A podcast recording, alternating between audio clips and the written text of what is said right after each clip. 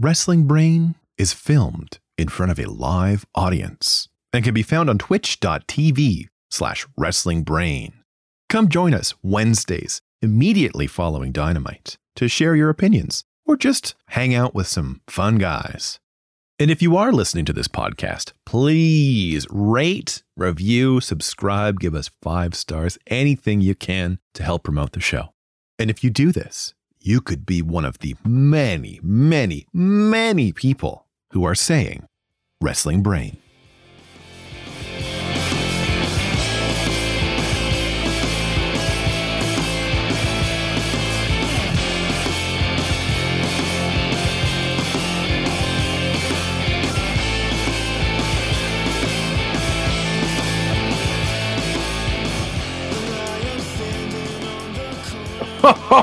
Yeah, okay. They said it could not be done, but we defiantly are back here doing it. You are rocking with the Wednesday Night A show, the AE Double Dudes. It is me, Mr. 50K, Josh C. And over in the Zoobs box, it is not the Zoobs tonight. It is uh well, my pal. We we hung out in Chicago. The the man who introduced me to Campari into a Miller Lite, the and Whoa. Lord, There you go. The incomparable Andrew Cieslak joining us on Wrestling Brain tonight. Slacks, thanks so much for jumping into the Zoobs box, running the show. I'm fired up because tonight's Dynamite's a wild one, and you're a guy who I think we can really get our hands around this. Yeah, let's talk dynamite, man. I'm excited to be here again. This is my favorite way to spend a, a late Wednesday night after a shitty day of work. Let's hang oh. out. Oh, oh work party. is so bad, and watching Fucking wrestling A. is the the thing. This is why on Thursdays I go through depression. I go, I'm, I'm six days away from Dynamite and get to talk about it again. But we will hopefully cure some of your depression at home too as we go through Dynamite up and down. Hello to the Brainiacs. We got a hype train going already. Of course, everyone here knows I love a hype train. I know what they are, so I'll jump into the chat. I'll, I'll say thank you to some people. Of course, we've got Brick Mittens subscribing with Prime for their fifth month. I guess I should say that. Uh, and Slack, you probably know this. It couldn't be easier to subscribe with Prime. All you got to do if you got Amazon Prime, you already get a free Twitch subscription. All we're saying is hit subscribe with Prime, give that free subscription to us, put a little money in my pocket, put a little money in Zoobs' pocket, none in Andrew's, and very little in Matt's. That's how it's going to work around here. We don't pay our guests, and uh, but still, Hey. it's better than paying Jeff Bezos fully, right? Of course, if you want to support us in other ways, you can always do it with sound alerts. We've got those at the bottom. I can hear them now. We figured it out. So if you're like, wow, Josh is really droning on, you could just scream, Kazuchika Okada into my ear and uh, stop that right away. So thank you, Brick Mittens, for the sub. Thank you, Doug Crap, 15 months in a row, row subscribing at tier one saying i love wrestling brain. Wrestling brain loves doug crap i mean if you if you don't have a couple doug craps in your audience you're never going to make it. That's that's the fact of the matter. Kev Sells subscribing saying rest in peace to the honky tonk man. We know he died on the can. Rest in peace. Uh he died taking a shit. Everybody knows that. Rest in peace to the honky tonk man. Thank you to my brother Paceball subscribing for 16 months saying daddy magic I was sad they didn't show it on Dynamite tonight. Slack, I don't know if you saw it. That Oh, Daddy. Magic. Oh my god, how amazing was that promo opening up the Road 2 show this week? The best. and if you follow Daddy Brodo. Magic, you'd see him ha- retweet every single compliment for an entire day, which was awesome. He's like, yeah, it was that good. You're gonna watch it 400 times, which I did. yeah, I mean, that is what that is a quick way to get me to unfollow you on Twitter. It's like I, I understand it's nice to have nice things said to you, but I personally don't need to see every single one. Uh, thank you to whoever screamed Kazuchika Okada in my ears. Who knew I was gonna hate sound alerts so much? Okay, great. Uh, Ashton Kutcher subscribed with Prime 14 months. Thank you to prior guest Ashton Kutcher, Sam Fells, another man I sat down and shared a beverage with in Chicago, subscribing for 16 months. That's a year and not quite a half by my math. Thank you so much, Sam. Big Mac, my pal Angus in the building, subscribing for 15 months, eight month streak. Uh, his subscription message, just hey, hey to you, Angus. Hey, to the point. And Qui Gon Gin and Juice subscribing with Prime, also with the Daddy Magic referencing Sprots and their Daners. Maddie in the back, do you do you have a good uh, Daddy Magic uh, Quebecois impression? Uh, he goes like uh, sports entertainers. I knew you would. Not bad, Maddie. Better than what I. If you want to give it a kick at the can, Slack. Yeah. Sports entertainers. yeah, three for three on Killer Impressionist. And thank you, Qui Gon Gin and Juice, for the sub and the prop. Fruits are edible. Our brother Craig subscribing, presumably because I just put Matt on Mike. His faraway favorite person on the network. Uh, we appreciate you so much around here, Craig. 19 months, unbelievable. And it was McVanderhuge uh, playing the Kazuchika Okada sound. Thank you. Uh, belligerent, flying the pride flag. Happy Pride Month last month. We love it. Whoo! Thank you, everyone. Nice. Uh, more plugs. If we would love it if you're here for the first time, hit that follow button. We're on the road to 2000 Brainiacs. Would absolutely love if you were one of them. We'll get into mine and Slack's personal projects, our Twitter's down the road. We've got that all the way. Let's do what it is we do best in Slack. I've basically never been more interested to ask this question to the Brainiacs because Mhm. you, I, I mean, who's got better wrestling opinions than you, of course, and that's at Tort Penderloin on Twitter if you want to see the best wrestling. T- I I mean, I mean, the guy's Twitter's on Flago, and uh, but tonight's an interesting dynamite, and so I want to ask you. But first, the Brainiacs in the chat on a scale of one to seven, one being the worst and seven being the best. What would you rate tonight's episode of AEW Dynamite? You didn't spend money on it. It wasn't a pay per view, but Splack, you know what you did spend on it? Time. and that's the one thing you can't get back. Okay, I gotta, I gotta, I gotta stop. Let's see what the scores come in as. Maddie, hit the music. One, two, three, four, five, six, seven. My favorite. Come on. One, two, three, four, five, six, seven. Come on. and of course, thank you to Matt in the back for. Uh, song. yeah, that's one of my faves on the network. I think Slack. It's a pretty good one. What eh? a tune. There's too Ab- many to pick from. I love them all. They're all mine, Slacks, and Maddie's children. Let me jump into the chat and get their scores, and then we'll jump over to you and figure out exactly if you were aligned with them as we start off with good friend Jake at four and a half, Sam Fells at five and a half, Cadenza with a four, Doug Crap at four and a half, Hits Mary with a four and a half, Astro Beal with a five, Qui Gon Gin and Juice five and a half, Scoots Bird with a four, Trilly McGinnis with a five, Tom Hummel with a five, Pacefall with a four and a half, Irish Mac 21 with a five, Big Mac with a five, Obi Wan Kabashi with a five, Zach Richer with a four and a half, Kev Sell with a five, Les Ple- me please four and a half, Rick Mittens four and a half, Fruits are edible five and a half, Ashley Kutcher four, Hot Tuna four, Giesbrecht five. Come on. What's that roughly an average of their slack? Uh, Four and a half, maybe? Yeah, four seven five, maybe a five. Yeah, I think in there. Where where does that align with uh, where you are on this app? I was a pretty solid five. Nice. Uh, and I'm usually a six to seven guy on the basis of it's the best part of the week, you know? yeah, I- literally I my need it. favorite TV show. Yeah, no, no question. That and below deck, but we can get into that a different time. Uh, yeah, no, it was a five. I thought it was a weird show. Like Josh, we had a, a, little pre-game uh, conversation, and I think you know the show was cool, and, the, and and we agree the wrestling maybe had some some hiccups here and there. And uh, you know, could I do it better? No, and I'm not saying that I could. However, a few uh, a few errors we we can say. I've met you in person, and I'll say it for you. I think you probably could do better uh, in some Ah. instances tonight. Uh, listen, I we have to be allowed to both praise this show and critique it, and tonight is going to be a nerdier, worse episode from me. This is not the sort of show that like I relish in doing, where it's like, and then they fucked up this move, and it continued Right. to take me out of the match.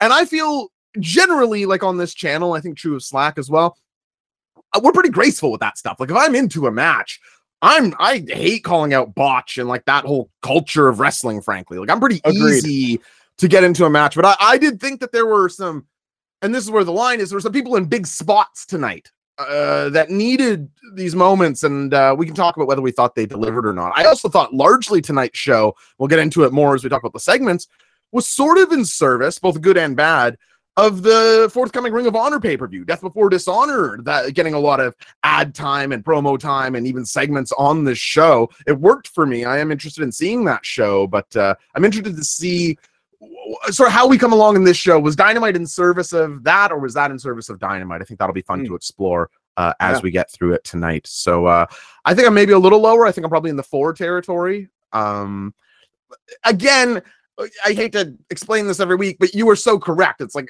uh, compared to other TV shows, it's still a seven. Like I was still, Absolutely. I wouldn't miss it. I'm still here next week. uh, but only comparing it to other episodes of Dynamite. If the high end ones are seven, compared to those, I would say I enjoyed this roughly a four. But uh, maybe by show's end, I will like it more. Tom Hummel saying, "Get this man to a livestock auction booth." It, it, it's nice when people say nice things. Uh, and I, I'm not the best with receiving compliments. I prefer to compliment myself more. So it's like I know what I'm gonna matter. Uh, but boy, what people say I would make a good auctioneer. That one I take. That is uh that means a lot to me. Thank you very much, Tom Hummel and everybody. We love you too, Doug Crap. Let's jump into the show slack. The 31 and 2 Wardlow opens up the show tonight, and that's no small deal. Uh, Dynamite makes a big deal about its first hour and who opens the show. I just want to ask you out the gate how does it feel the the Wardlow entrance, big Jack guy? Is he does he fit this role as your show opener to you? Yeah, his entrance is awesome. Uh, it, I know they changed the music a little bit. They gave it some uh, some Colin Young flavor, I believe, right? That's right. Um, but yeah, no, Wardlow's still huge. I think anybody would be right to say that maybe they could have launched him a little hotter out of the MJF feud, and I think MJF took the shine off of that right away with what he did. But um, you still you still get excited every time the guy comes on screen. He looks like a million dollars. Maybe until his ponytail comes out, but up until then, he, looks great, and we love him. Is he the like biggest AEW success story? In terms of zero prior experience. Because you could say MJF, you could even like sort of make a quasi case for Hangman, I suppose. Like but I'm talking over. about somebody who you've never seen before this Right. company. He is over like Rover uh entering on this show. I think, you know, if you contrast him with uh, an Adam Cole who gets this spot a lot, I think Wardlow was more over. Uh, I think Wardlow absolutely filled this role, and that's kind of impressive given that he's only been a wrestler for two years. It's just it's good to see that uh, that AEW is capable of doing that. We we critique New York a lot for it's like oh they can't build a Star Wars shit, and the truth is it just does take a while. But I was reminded during this big opening Wardlow entrance, like they did this, like not bad. I think we talked about his first uh, promo that he ever did when he's beating up guys in the parking lot, and we were just like, "Who the hell is this guy?" yeah, uh, literally, they're like, "Wardlow is coming." I'm like, "I what? I don't know what that is. What are you talking about?" Uh, I Uh, am not joking, and this take has aged so poorly. I said on air with Zoobs, I was like, no, no, no. Wardlow's going to debut as like a joke character on New York. He's going to be like a big muscular guy who can't wrestle and lose every match. That's literally what I thought when I saw those first two weeks of just Stinger promos. So uh, don't Yeah. trust anything I say. Uh, but he's out here to take on Scorpio Sky for the the AT&T title, the TNT title. Uh, yeah, Genie. That's right. Long discussions about uh, why exactly that has relevance, but nonetheless, it's a street fight, which means that all of these members of American Top Team are going to play. Uh, the only one I was familiar with was All Ego Ethan Page out there. It seemed of weeks we've gotten Tyron Woodley, Matt Hughes, Jorge Masvidal, uh, four schmucks out there tonight, as far as I could tell, but they were in ATT t-shirts. I got the sense these guys were probably indie wrestlers because they actually had to bump from Wardlow at parts of this match. That sort of explained it for me. What did you think of this match, Slack? It was obviously from conceit. Wardlow beats up a bunch of people. Did it, did it deliver Yeah. in that way for you? it's it's funny because I was expecting Wardlow to lose. Me I too. don't I don't know why. I figured there would be the street fight allows for shenanigans. I thought potentially the fired MJF might come back and come back into that scene somehow, which you know, me grasping at straws. I just didn't see a, a straight line to a Wardlow title run. And they gave it to him. But what I will say is while they didn't use the street fight rules, it didn't turn into a plunder match, which I thought was interesting.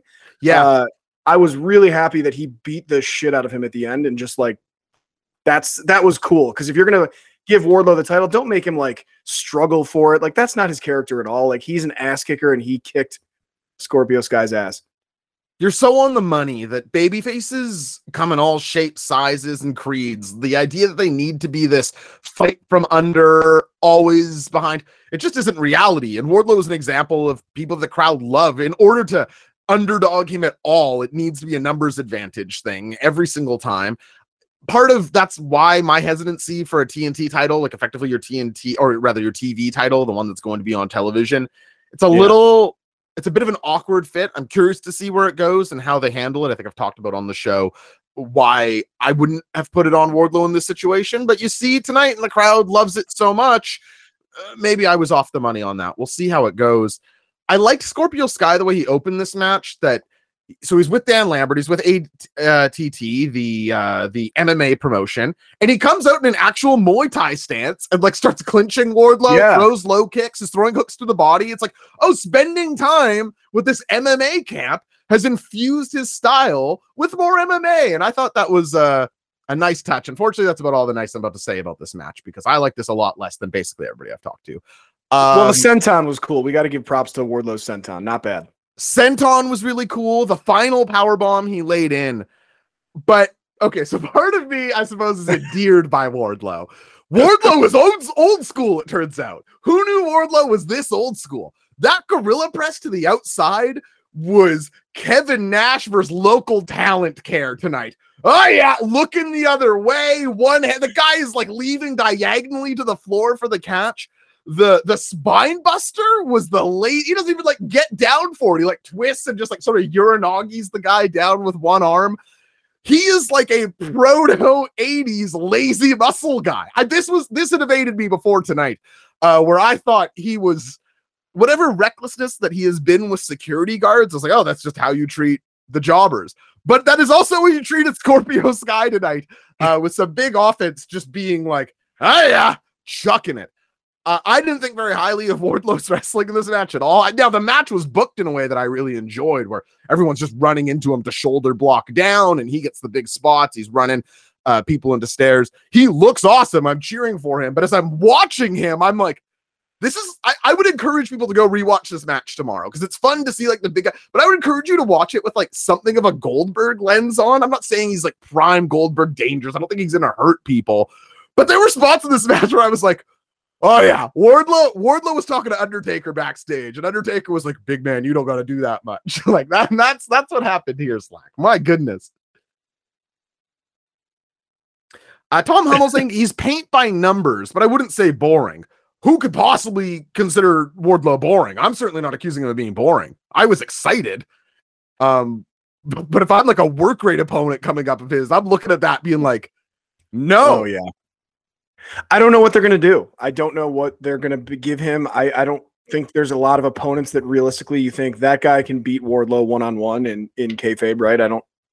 I don't know what they're gonna do honestly because Miro had like they played out the next story, right? Like that was kind of like a thing, like oh Fuego almost beat him, and then then Sammy got the blueprints or whatever. Yep. I, I don't know what you do to Wardlow other than you know if he's dumb enough to defend it in another street fight or something. I have no idea. Yeah, it's very unclear to me where he goes. I I don't think people like this idea, but I would not mind if he does three weeks of just local talent squash matches Yeah. on TV. Remind people he can do the power bomb until I don't know if the MJF re what I'm trying to say is if MJF comes back, I don't even know that I want him in the Wardlow picture. But Wardlow reminds sort of sound of music. How do you solve a problem like Maria right now? It's not clear to me exactly what you do with Wardlow. And then the shame is they've burnt through the Hoss battles on the like MJF hired guns thing because that would be the obvious go-to here. It's like, oh, he doesn't need to do work, right? Go do eight minutes with the other Hosses on the card for a couple weeks and we'll figure this out. But I'm curious what maybe somebody like a Dante Martin could do with him or or somebody who is a little raw but work rate inclined still. But yeah, very curious to see where Wardlow goes from here. I'm curious if the chat has any good first meaningful feud ideas because I was thinking about this. I was hoping to take a note. Uh, I sort of came up empty handed with anything besides MJF is a obvious place to go for Wardlow. Anything come to your mind, Slack? I, I don't know. Like I thought, like when you brought up Dante Martin, I thought like maybe he doesn't have to squash local talent, but he can squash kind of like the young Mm-hmm. mid card guys who are more flippy, more aerial inclined. Like Lee they can get in one or two cool moves, yeah, and then he can just beat the shit out of them, and, and they're not going to lose anything in, in their like growth from getting the shit kicked out of them by Wardlow. Like that's expected, right? definitely. So that that could be a move for a few weeks, like you said, and then something bigger can kind of materialize. But I just don't know what the main story would be. I guess you know. They and it's their job to figure it out. It, Right. It's almost just this is almost the curse of being an AEW if you're Wardlow, where the expectations for the in-ring product are higher than any television product in history. So you do four weeks of what you were Ryan describing, and it's kind of easy to imagine that audience growing rabid for more and not. I don't want to see this audience is ready to turn on him. Who like that would be so over worrying after tonight. It would be crazy. I just don't think that what he's doing right now has unlimited mileage in the way that maybe title defenses require. Trilly McGinnis brings up Andrade, and I think that is Oh. the best option by far. What a you- great call that is. Yeah. If you get uh, him and Rush involved with Wardlow in some way, shape, or form, and you give us like a real 20 minute TNT championship match between those two, oh man. I yeah, I want to see it. This is where a style of wrestling I don't particularly enjoy, but people like Will Ospreay or Andrade are very capable of doing. Stand there and all wrestle you. AJ Styles, maybe the in his prime, the all-time best example of this. It's like stand there. You just stand there and bump when I hit you, and then go stand over there and bump when I hit, and we're gonna have a match. Like I will have, I will have us a match here. And that's yes, that is uh Andrade is in that tier. Uh I love that. Did you say that was Trilly McGinnis? I think that's a hell of a Yes. call. Yeah. Yes, very good wise man. Absolutely. You have to agree with that. Doug Crap suggesting Wardlow versus Luchasaurus down the road, I think, but I don't. You can't pin Luchasaurus right now. He's Luchasaurus. We'll get to him here, but to me, he, Luchasaurus could be in the title. He could be against Mox tomorrow. The direction we're headed. Um, we'll see, but I don't hate that idea. I saw who was it? Uh, Hardboiled Yeg saying Sammy Guevara. I can't get sized for it, but I understand why that the style thing would would work there. But I I'm not into it. I think he was joking. If I'm guessing, I could Oh, be wrong. Just yeah. like yeah, Yeah. Let's give Sammy another shot. He deserves it. yeah, good. been working hard at it. Uh, good friend Jake, if he was healthy, I'd love to have Adam Cole come out and get his ass kicked by Wardlow. Yeah, I actually love that too. Cole here would be good because I don't like him. He's a small guy who Wardlow could beat up. So yeah, I like that. My big question for you here, Torque Tenderloin, the great Andrew Yes. Cieslak. Mhm. What will Wardlow's signature TNT title look like? Are we doing flames all over it? Monster trucks? Skull? What's the vibe? I feel like he was born too late to have like a barbed wire tattoo on his arm. Like if he was born 10 years earlier, he would definitely have that tattoo. he should almost go get it right now. It would fit. He should. totally well. Oh, yeah. So maybe like the leather has barbed wire on it. The like the the two bands. There, Wardlow needs a cool belt. I don't know what Wardlow's into. Like I, I just I don't get the I- like working out and wrestling. That's the only thing. That's all I know about Wardlow. So it's Cleveland. Sunday. So maybe it'll be brown. I don't know. I have no idea, dude. It's I, I like this idea. It's Sunday afternoon. What is Wardlow doing? Working out or eating protein. I, I like I genuinely don't know what else he does. yeah, I mean, I, I don't think he plays PlayStation. I don't think he's doing that. No way. I don't. No do you think he's watching football? Maybe. He absolutely has to watch football. Yeah, Has but he's like working out while doing it. It's like just He's an Ohio guy, that's- all they have is football. They have nothing else. If I could chime in, I think Wardlow's Please, Matt. custom if Wardlow's custom belt, nothing changes about the nameplate or anything, but the belt itself is just arms. Just like big arms wrapping around his body. The plate is being held by enormous arms. Arms, yes. That, that would look like a goatsy then. You realize Depends on how I where the think he hands knew the are, sick but uh, the goatsy belt. That would be incredible. yeah, the greatest thing to be able greatest of all time. yeah, well, yeah, another home run idea from Matt there. The goatsy belt. I mean, yeah, let's, let's get some viewers in on this. greatest of all Uh, time, super excellent. it was quick. I, I appreciate that. So yeah. I didn't think very highly of this match. I liked the MMA infusion into Scorpio Sky's character, and I think Slack and I agree. Like very, in a good way, curious to see what they do with Wardlow from here because I think they got to finesse it a little bit.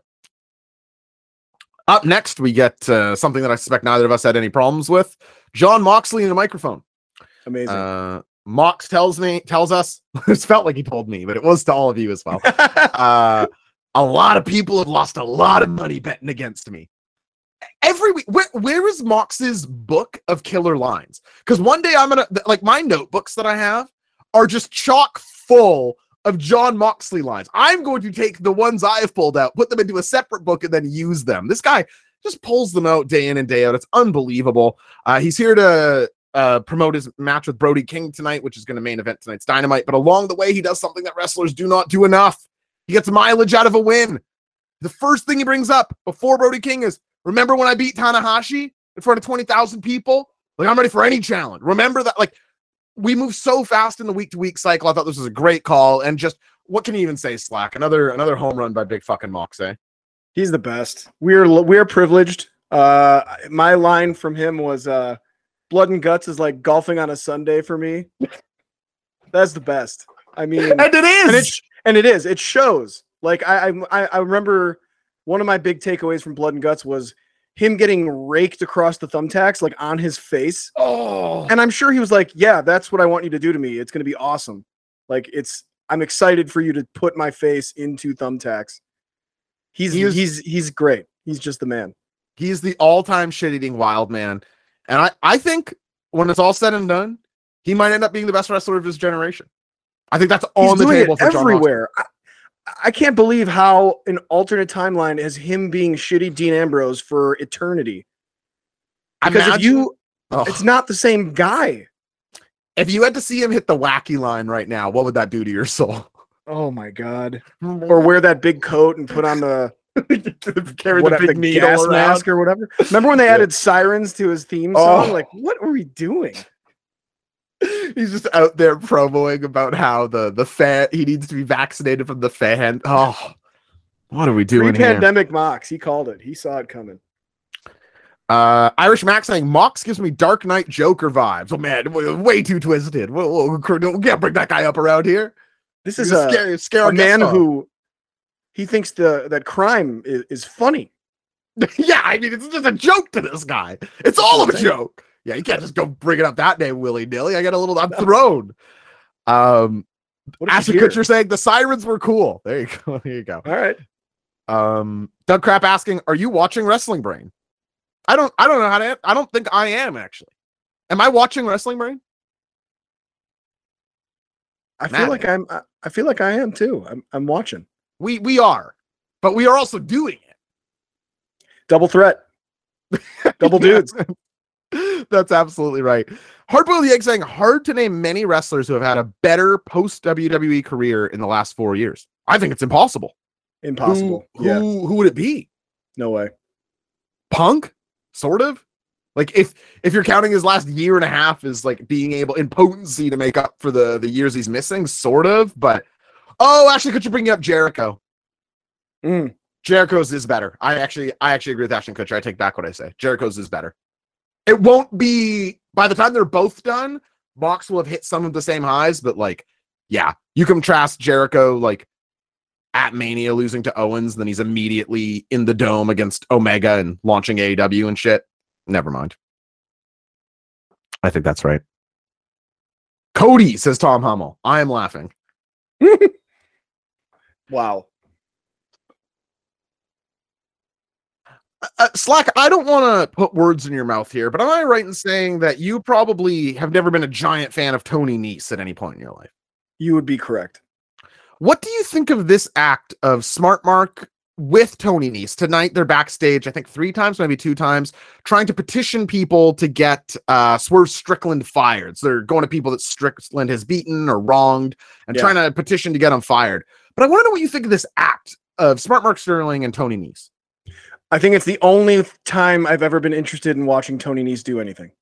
He is finally doing something where he's on TV and I'm not like change my TV to something else because he's a really good wrestler. He's obviously ripped. He's in great shape. His head is kind of weird shaped, but we don't need to get there. Uh, but this is I love I like Smart Mark. I like the stupid shit that they they have on the show. Generally speaking, I think I'm uh, in the minority there, but yeah, Tony Nese's angle as this like just dumb guy who's following around this idiot fake lawyer works for me. I like it. Yeah, I'm not the most like I'm not. Oh, I'm so captivated by this petition angle. Right. Act. I am surprised by myself. I I won't go down this rabbit hole. I promise. But there's a death uh, New York death match wrestler that I like quite a bit called Casanova Valentine, and Tony Nese trained him. But and they did an angle last year where Tony Nese is like, I don't want you telling people that I trained you because deathmatch wrestling is stupid. And they had this angle where like Casanova is much more charismatic and Tony Nese is 400, sort of I think like a super diet Eddie Kingston and Claudio dynamic, where it's like one of us is the charisma guy who's worse athlete, never got there, and the other one's the super athlete. So I started like bubbling with some Tony Nese interest. And tonight I sort of had a moment with him. I was like, this is kind of a good act here. I'm interested in him pissing off other people on lower card, taking a beating and moving on, which is not an easy role to be good at. So respect to Tony Nese here. Yeah, good for him for finding a niche and getting some TV time out of it. That's not easy to do at all, especially on this roster. It's perfectly said. Uh, Dennis Dirty were pointing out that he's also running an a- angle on dark with the Ring of Honor Pure title. I think so. It's Garcia and Wheeler up first, but if you wanted to do Nice against one of those guys on television for the Pure title on Dynamite or Rampage, I would tune into that. I bet that would be a good match. Good friend Jake saying Mark is good, but not on the level of Stoke. I don't know. I I think they're both just like really good in their roles. I uh I think I like Mark better this week, but I'm sure there's weeks I like. I think Stur- uh, Stokes funnier for sure. Uh, but but I think Smart Mark's good. It's good to have two guys that can do that act. They're versatile. You can stick Yeah. them with random people. You can make me laugh for 10 seconds. It's good. You know, no no complaints. I'm a manager, man. You could give as many of these wrestling Yeah. managers as you wanted, and I would never tire of it. Get them as long as the managers are good and not just stars of yesteryear. But that's it's a skill, right? Like go learn to be a wrestling manager. Slack, you'd Yeah. be great at. Actually, you'd be a horrible wrestling manager. Never mind. You'd be good at the personality size, but then you're just so jacked and huge. No, like right, right. you're dwarfing th- this poor guy. He's trying to get over, and they're like, "What? what? The bodyguard can kick his ass. Why is this guy managing?" Like they they know when you turn on him, just immediately kick his ass. Disaster. Uh, not a disaster here. Christian Cage is out. Christian speaks, and he's with Luchasaurus. Talk to me about the Christian Renaissance for you, Slack. Has it been hitting you as hard as it's been hitting some other people? Where were you on Christian, and where are you now? I appreciated Christian. I, I- obviously, I think I, it goes without saying. When I was younger, I watched him do his thing with with Edge and the Hardys and all that stuff. Like I, I, I lived that, like a lot of people did. But like him coming back didn't do anything for me originally. And then I came around with the Omega matches. I thought those were great, and I realized that he's a guy who can do that match when you need him to. He can step up and give you a really good match. Um, and then I think everyone was waiting for the turn. We knew it was coming. I didn't realize he was going to go this nuclear. I didn't think he was going to just like like burn every bridge and go be the like hey real life is is going on here all the time. Uh your dad's dead, your brother's an alcoholic. I mean holy hell, but uh it's working for me. It's good. I'm I love what he did with Luchasaurus. I don't know how you're to get a semi meek jungle boy to come out here and compete with this cuz he's to get just mic worked out of the building every time. I don't I don't know what they're to do, but again, this is why I don't make the big bucks. You've got to buzz his head and you've got to have him not speak. He's just got to sprint out one week like enough is enough. And he can catch an ass whooping from Christian and uh Jungle Man or uh, um, Luchasaurus. He he can catch an ass whooping 2v1. But you're absolutely right. If he tries to hop on the horn and chat it up with Christian here, he's going to look like a, a silly sucker. Um I know we'll never know this for sure, but I suspect if MJF was on TV right now, Christian wouldn't be going as far. Like it almost Someone feels just like he's said just take. Oh, really? Yeah. Good friend Jake says with MJF out of the picture, Christian has taken the nuclear hero. I think that's that's a great call. Yeah, I I agree with that. Then I not that MJF's act is say, being the one who crosses the line or that only one person can do that, but you don't want to make a show. You you can only let the deftest performers occupy this space because or else it's you know you have somebody clunky. I don't know if people remember the Paige Charlotte feud where she brought up like Charlotte's uh the, the late Reid Flair and it's like uh you're not good enough at this and this just feels horrible. Whereas people at Christian and MJF's level uh we'll just get to it here. Christian is interrupted although I must bring up a line uh, before he's interrupted saying that blood and guts was last week but I'm the cage everybody's talking about. True and Very true by the way. Very he's good. interrupted. I didn't see this coming. By Matt Hardy. His old TLC 2000 mate is out here. The man who's had enough I think it's sort of a good job of explaining why I thought Matt Hardy would come out here of all people. He's like, I Yeah. care about young people, and I've seen what you've done to countless people. Like, I've been aside uh, you your your career. You're the Michael Jordan of being an asshole. He says. Unfortunately for Matt Hardy, his uh, decent lines are uh, simply retorted by Christian Cage saying, "You're sounding so stupid. You're starting to make your brother sound like the sober one." Okay, we're off to the races. Uh, we go. Christian's on fire. Uh, every everything coming out here, wonderful heel heat. The crowd's hating it. I want to give some credit here to Matthew Hardy, though, who I thought w- somehow became as sympathetic a babyface as he needed to be here. He also took ownership of the shit that sucked. He outright said, I regret the HFO. Like that did not go well. I was trying to leech off of younger talent for shine, and look what it did. I regret that deeply. I think that's his way of acknowledging that that was not the the greatest time in his career. Uh, unfortunately, Christian just six jung- uh, Luchasaurus. I don't know why I want to keep calling Luchasaurus Jungle Boy tonight. A six Luchasaurus on Matt Hardy. Something about Matt Hardy's inability to walk or run properly makes him incredibly sympathetic taking bumps. Uh, so when Luchasaurus is running him into stairs or choke slamming him, I am at home going, no, no. Uh, everything about this segment worked for me. Great reality based storytelling. Blown away by both guys, and Luchasaurus might be the most improved of anyone in this situation. Uh, what what a segment, Slack. Yeah, it's good. I, I'm I'm glad they just had him get his ass kicked and then they walked off, and that was the end of it. Uh, very good stuff. Um, uh, I don't I don't know where they're going with Matt Hardy. I, I do love when they bring up old stuff, like it like they don't pretend like there was no HFO, like they don't pretend like he wasn't paying people off, like he like his Hangman thing where he gave him the contract and Hangman fooled him, whatever. I, think that's great. Uh, but yeah, I mean, you wonder. I- I don't think Jeff's coming back anytime soon, so I don't know if it's like Jungle Boy Matt Hardy is going to be a tag team. Is that where we're headed? I, I, I genuinely have no idea. I I got the sense that they must think they're getting Jeff Hardy back soon, and it's going to be Jeff and Jungle Man versus Luchasaurus and Christian at Fighter Fest. But if they don't, I don't know what you do there. Could you go as far to be like Darby Allin is your proto Jeff Hardy here, and he's here to defend and a fellow four pillar with Darby Allin?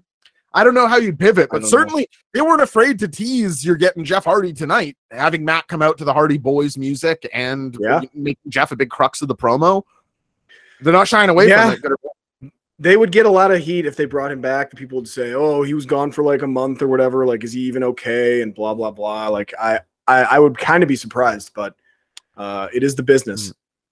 I don't know how many of you have a ton of uh, firsthand access and experience with addicts, uh, but I'm going to tell you right now, Jeff Hardy will never be done with it, and he will tell people that he is, and they will have to begrudgingly accept it because he's going to keep doing it, and the decision is. Is he functional to wrestle? Because this sort of seems to keep him on the tracks. If you listen to any shoot interview from 2011 to 13 TNA, that's what they're all thinking. It is like, well, when he's not here is when things are going bad. And so we thought giving him involvement and keeping him, you know, under Matt's eye was legitimately helpful for his health. It sounds crazy, but wrestling is a crazy world. Uh, and uh, hard boiled the egg saying I'd be surprised if Jeff ever comes back. I, I will be uh, hard boiled the egg. I'll put money on it. You want to put a bet that Jeff Hardy never walks through those doors? Like this is a carny business. Like the moment Yeah. Jeff Hardy tell can look Tony Khan in the eye with a steady hand and say, "Hey, no, man, I'm good." He's back. Like that's just how it's always worked.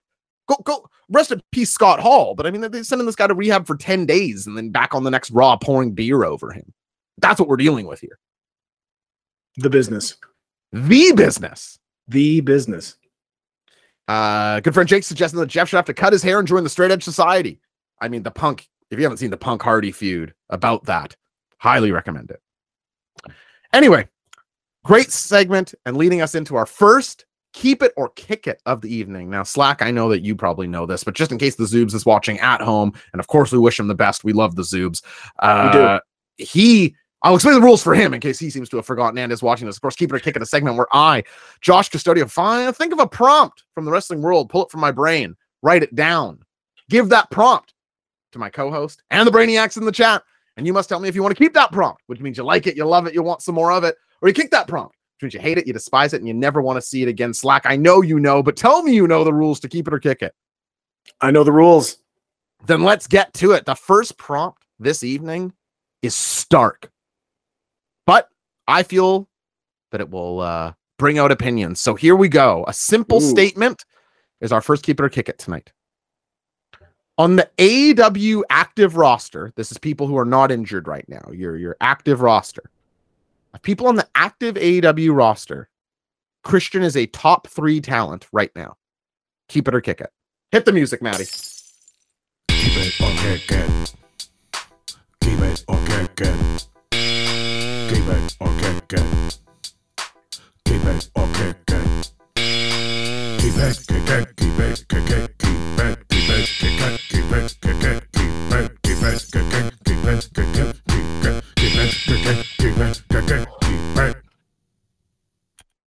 Do you want to take a, a shot at machine gunning through the keeps and kicks here, Slack?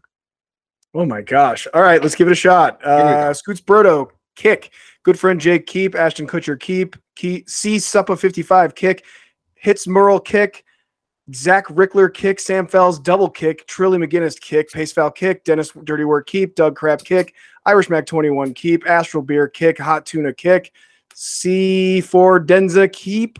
The Matty Mac, kick. Tom Hummel, kick. McVanderhuge, keep. Fruits are edible, kick. That was immaculate. That was that was very that was oration station. Sorry if I messed up any words. I was trying to go as fast as I could. You were you were killing it.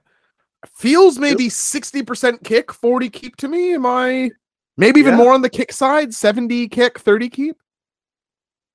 Man, I was a kick. I was a kick, but I guess I'd have to name my top three. Right? I guess Well, we, those are. we we can have this discussion if you want. Yeah, who who, who occupies the top three for you right now? I, I think Eddie Kingston for me is the the top of the pops for me right now. we got to have Mox. And then for Yeah, me, I think. Christian. Wow. So Mox, Eddie, Christian. Uh, when I'm seeing watching the of- TV show, this the is he one of the three talents that I'm most interested in their segment? He is right now. Yeah.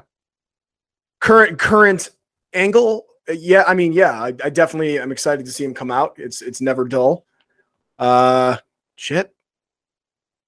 FTR occupies that space for me. Yeah. Maybe Hangman for some people. I I think Hangman in general, but right now, what's Hangman doing? And we can get to that. No, But you Yeah, can know, get to know. that. I'll just spend I- 10 seconds on that fucking segment.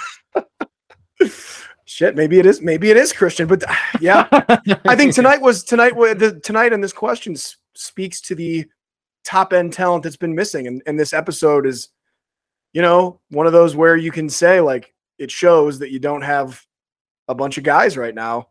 you could have used the Kenny Omega match tonight. Oh, don't get me started.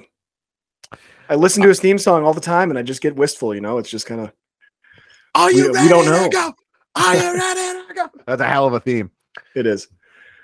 Uh, our pals Jake Hager and Claudio Castagnoli are backstage. Of course, the former uh, Jake, why Jake, Jack Swagger and Cesaro, the former Real Americans, here Mhm. backstage.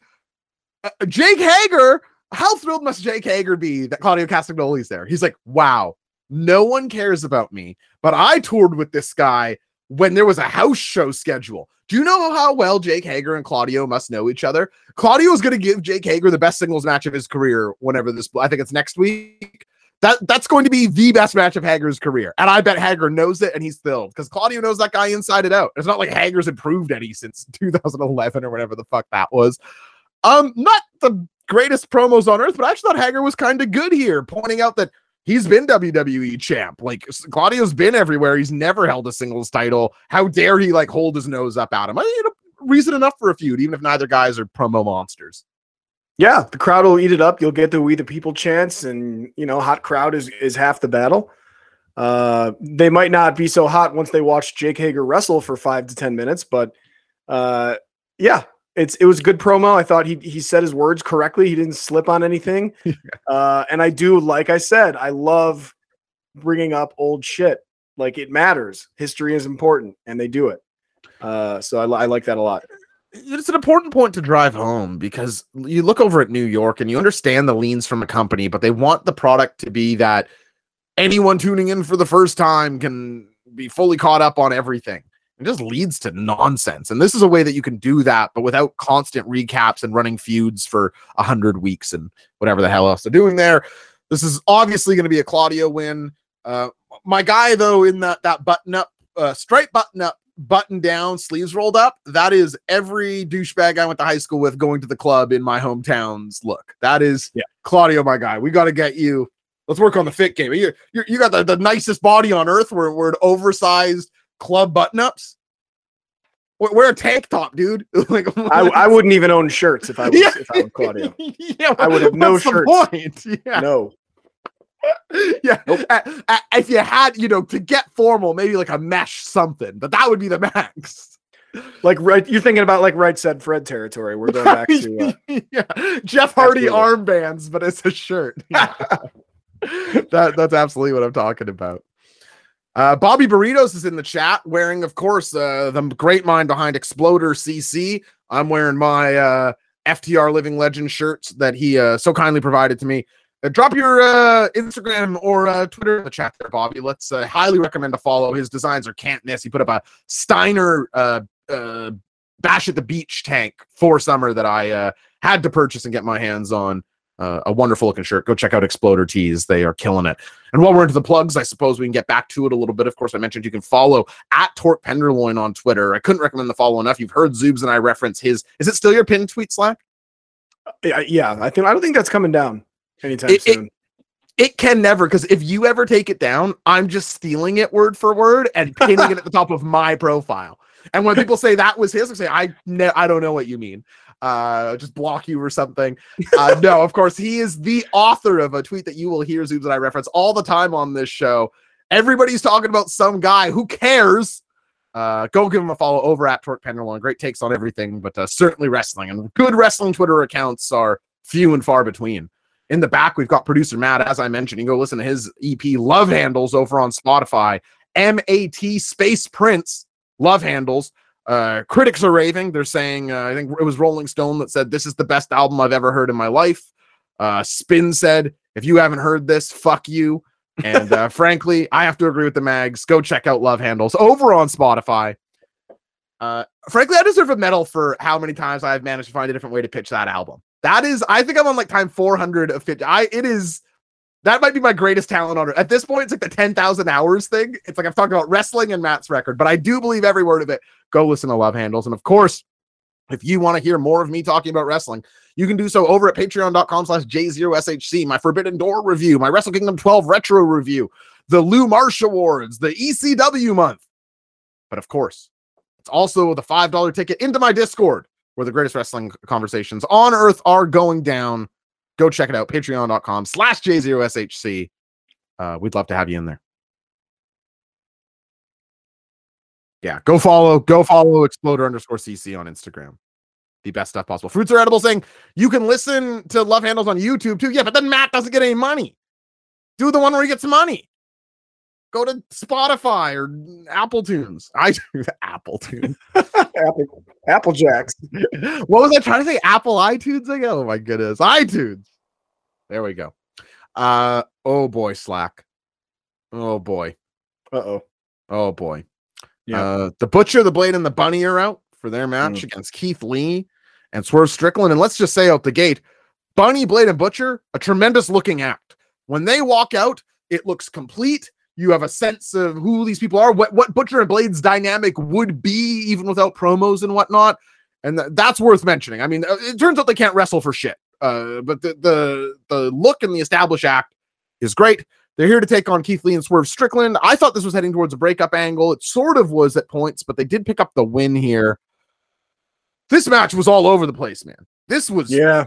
All over the place. And last time we saw Butcher and Blade out against the Hardys, it was the same thing. And I like Butcher and Blade, and I want to like them. I've seen Blade do great singles work. I like the look of, first of all, I love all musician wrestlers. It's a cool crossover thing, I think. And I, you know, you look at Butcher's, I can get into this guy, but you got to call it as it is. The, the last two matches I've seen them have on TV have just been wretched. And Lee and Swerve Yeah. are good wrestlers. Like, Keith Lee's on the comeback, like mistiming headbutts and stuff. That's not a Keith Lee thing. It just isn't. Uh, all over the place on this one, man. Uh, I wasn't that into it. Where did you like this one any more than me, Slack? Unfortunately, no. Uh, and I wanted it to be. I wanted it to be really good. Um, and I, I- you know, I, I it's a bummer. It's a bummer. It takes like I think you mentioned this. It takes you out of it a little bit when you're like, oh, that that leg drop thing that they tried to cover for when Blade couldn't get out of the way of the leapfrog. Um, and then something happened right after that too, where I was just like, Jesus. And then you can see them kind of start communicating like while they're wrestling, and you're just like, man, it's just a bummer. Uh, and I- I think you said it best. I've seen a lot of Swerve and Keith Lee matches over the last two to three months, and I've not seen one like this. So I'm willing to go ahead and say it's not them. I guess. which sucks to arrive at and it does Yeah. I, I was bringing up the old new york house show circuit um and not to bring it up again but i don't know how you really fix something like that in aew like what do butcher and blade do to get better at wrestling the higher end aw tag teams because there isn't a system you know maybe they get the odd they got that rampage title match against the lucha brothers which also wasn't very good Yeah. but there's no cycle for them to say, okay, you're going four nights this week. You're going to spend time with this upper card. ta- Like, can you imagine if they got to go do a month with Dax Harwood right now? Just okay. Here's what we're going to do here. Here's what, and you let them lead the match. You wrestle them four nights a week for a month. You would exit that as a an improved wrestler, but there isn't really a system for that in AW. I suppose it should be dark, but there's a lot like local talent and whatnot there. Um, yeah, tough for me to get into this one. I I, I will say, uh, Swerve reaching out for the tag to the corner. They've done this spot a couple times, but it, I do like it. Where he's reaching for the tag, and Keith Lee, for some reason, because he can reach him instead of the tag, he like, well, for some reason, I suppose, he pulls Swerve into them, tags himself, and gets offense in on the opponent, who he's like yanked in, who's only got to Swerve. It's like, oh, I'm Keith Lee. Stronger than two man, like would win the tug of war in this situation, and that's Yeah. ultimately what's happening. That's a cool big guy, little guy spot that I don't know that I've seen before. Um, yeah, I also stuff. will say I, I don't think he does this as much in AEW as he did on the Indies, but Swerve's like jumping kick thing that he does is fucking sweet. And I- I know the like move you're do talking that about, it more often. rules. Yeah, it's awesome. Yeah, him and Eddie are down in Seattle next month at Defy, and I'm really flirting with going. Dude, uh, if I could go to Defy just based on the videos I've seen, like that would be so fun. the one um, our ones I've been to have been fantastic. So yeah, it looks awesome. to- might have Also, the one thing I wanted to say is Swerve seems way too cool to be not even just a wrestler, but even into wrestling. Like, how did that happen? totally, yeah. Uh, And Tony Khan is savvy enough to let that shine. That he gets to have his entourage with him. They show him at the Grammys. It's part. It's an inextricable part of his character. It's like Yeah. how is this cool person in this world, especially with Keith Lee, one of the least cool dudes on the roster. He's like, hmm, Right. Yes, well, that's right. See, it's okay, man. Uh, shout out to Matty Mack here saying the match definitely got better as it went on, but it started off really bad. I agree with that in the middle, but then it gets bad again at the end. So it's it's tough to say that. Good time to thank Matty Mack though, the mod of our network, and uh, thank everybody for keeping this place racism free, transphobia free, homophobia free. We don't want any of that stuff. We've got no sense of humor for it. The axe of the network, Matty Mack will behead you and have you out on your ass before you can say, I was joking. Don't try it. We don't want it. Go to a different wrestling community. They are interrupted after the match by Team Taz. Ricky Starks and Powerhouse Hobbs here cutting a team promo where they're sort of talking over each other, Big Lebowski style, where Ricky Starks is piping hot, frustrated about everything.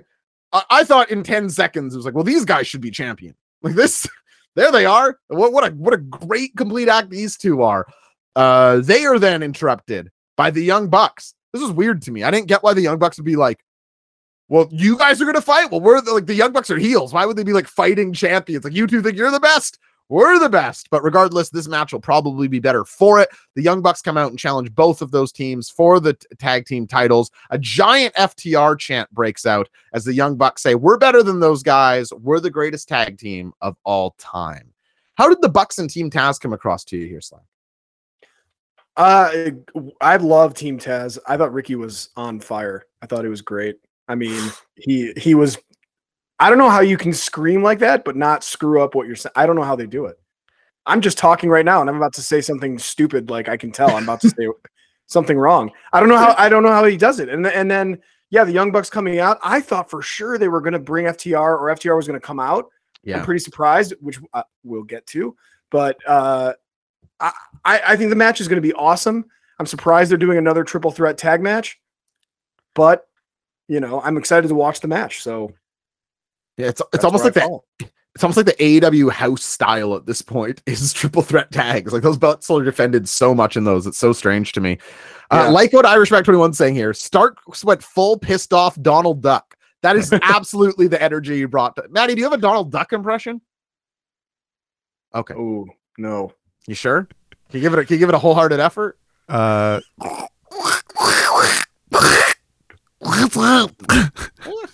Better than I That's would pretty good. Yeah, better than I would have Pretty done.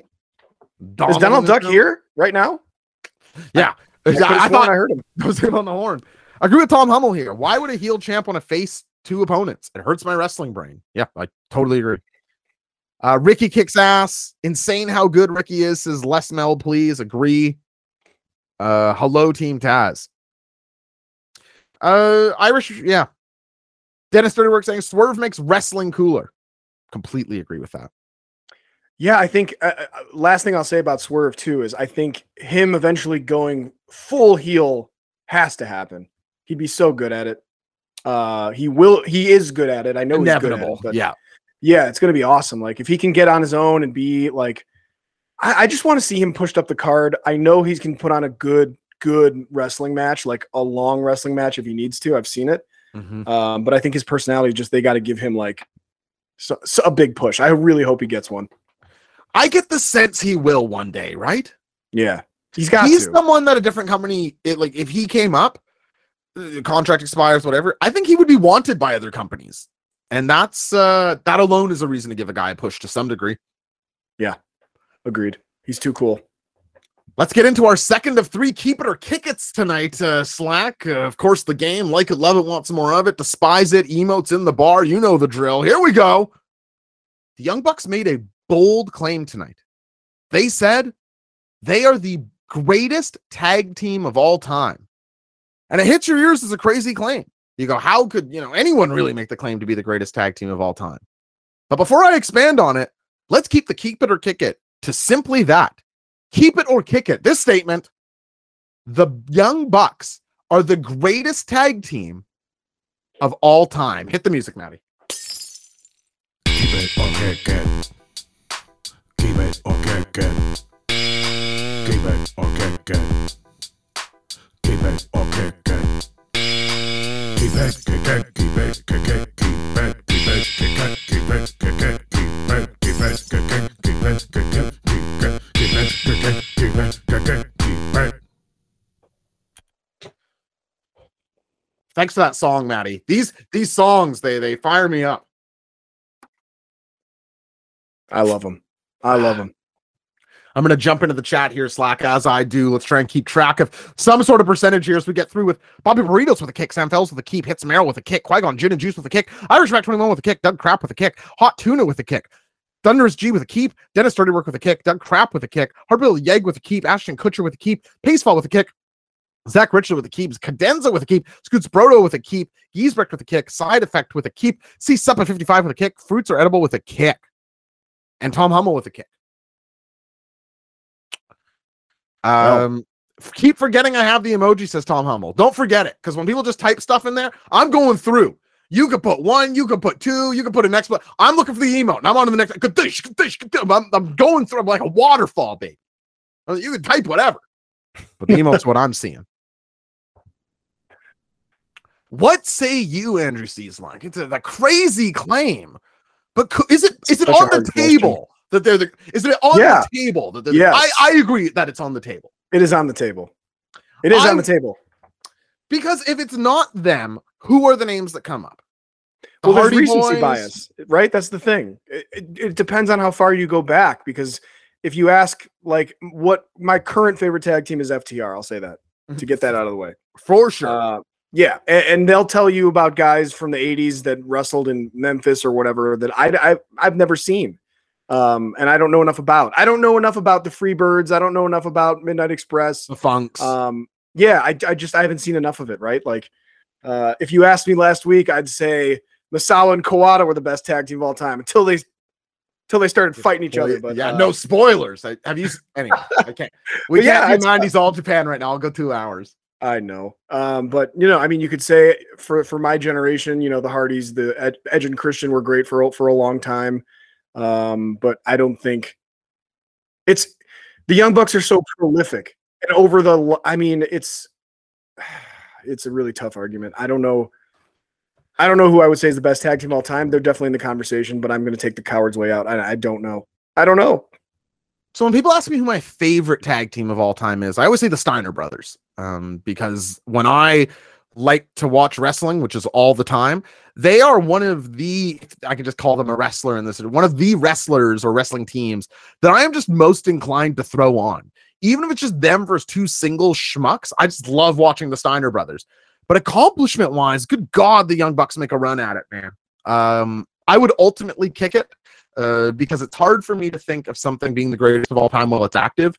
Uh, Yeah. and that that alone almost keeps it out. But by the time the Bucks retire, it's going to be them until FTR is like hot on their heels. The the best tag team wrestling is happening now. Shout out Agreed. to Furnace, of course. Agreed. Pacefall saying also I'd watch a two hour Twitch show on All Japan Pro Wrestling. Uh if that's yeah, I mean there are so many here's and Slack, you're aren't you watching right now? Slack the Walking the King's Road right now? I finished it. What an amazing series. Couldn't recommend enough that people watch it. That So series makes me realize that I don't want to do wrestling content about all Japan because I don't really have anything to offer. I have a- if you Right. want to hear about 2004 to 14 TNA or 2004 to 9 Ring of Honor or anything New York or AW, I'm your guy. I have watched it all. But I I love watching All Japan, but I only started watching it a year and a half ago. The anything I know is because of those YouTube videos and watching it. Like I, I don't have uh so Pace, you're very sweet, but I would literally be like copying that guy's takes because I, I don't know what I would add to it. Besides uh Foley Kawada too. I got a lot to say about that match because Foley talks about it to great detail in his book, and I feel very familiar with it. Interesting. Interesting.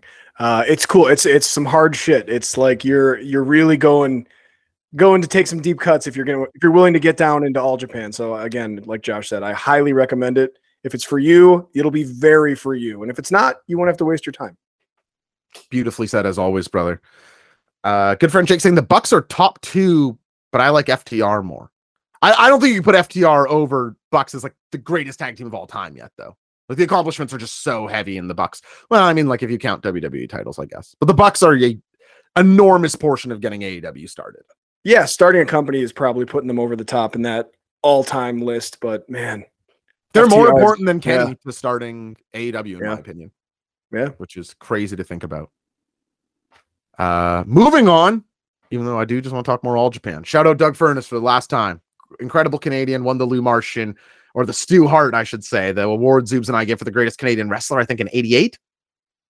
Anyway, there's a spoiler. Patreon.com slash J0SHC. Malachi Black promo pumping up Brody for his match tonight. This was great shit. Let the leader of the faction be like, this is my heavy, and he's a fucking nightmare. And then you look over at him and you go, that guy looks like a fucking nightmare. Look at the size of this Goliath. Uh, loved this. Uh, they Yeah. cut the Taz exiting goes, this is going to be a war tonight. And it felt that way after this. The Mox promo earlier, and then Malachi and Black here. Loved everything setting up our main event tonight. agreed. Is shorter Malachi better Slack because it's not as you don't get Yes. sort of yeah. Yeah. I think that He can stay out of the lore and just stick with what you know and give me like a good minute, maybe 45 seconds of doom and gloom and we're off to the races. I think that's yeah, exactly right. Sorry, Maddie, what'd you say? Oh, okay. I this was more to you guys, but uh, I'll, I'll say it. It was Scars Guardian. It was Scars Ooh. Guardian. I like that. I think that was worth jumping in for. I wouldn't use that adjective to describe something, and yet it was perfect. Uh, Doug Crap saying, "I hope we get a Mox Malachi feud next." That I'm I Yeah. have good news for you. That is happening. Oh, let's go. Uh, Malachi can really punch a line when he needs to, says Dennis Dirty Work. I agree with that, and he did here. A little urgency. Great stuff. Rip roaring and ready to go. Eddie Kingston, who currently has the best t-shirt of his life on awshop.com, him and that gas can, uh, walks out tonight in a Mobb Deep t-shirt. If you don't love Eddie Kingston, you're missing out. You don't you you're on the outside. Yep. You and I aren't wired the same. People I people I'm rocking with, they see Big Eddie and they go. And that was me tonight out there in the blue shirt. I love Eddie Kingston so much that Tony Schiavone asks him blood and guts fallout questions. And he respectfully, he's like, Tony, I am going to answer that. But first, I'd like to say, congratulations to Wardlow. You deserve it, big man. I thought that was like just a baby face shouting at another baby face on the show. Cool. That doesn't need to be a seed planted. That can be uh, viewed as real. Like maybe he likes Wardlow backstage. I just thought that was a very, very nice touch. And then he says, and congrats to my everyone on my blood and guts team, including Ca- Claudio Castagnoli. I just love him opening up with that. And Yep. then he pivots. And then he's in Eddie Kingston mode. Chris Jericho! And he's off running. He didn't, I didn't taste your blood, and you didn't bleed. Uh, he's going off, he's going off until a video pops up.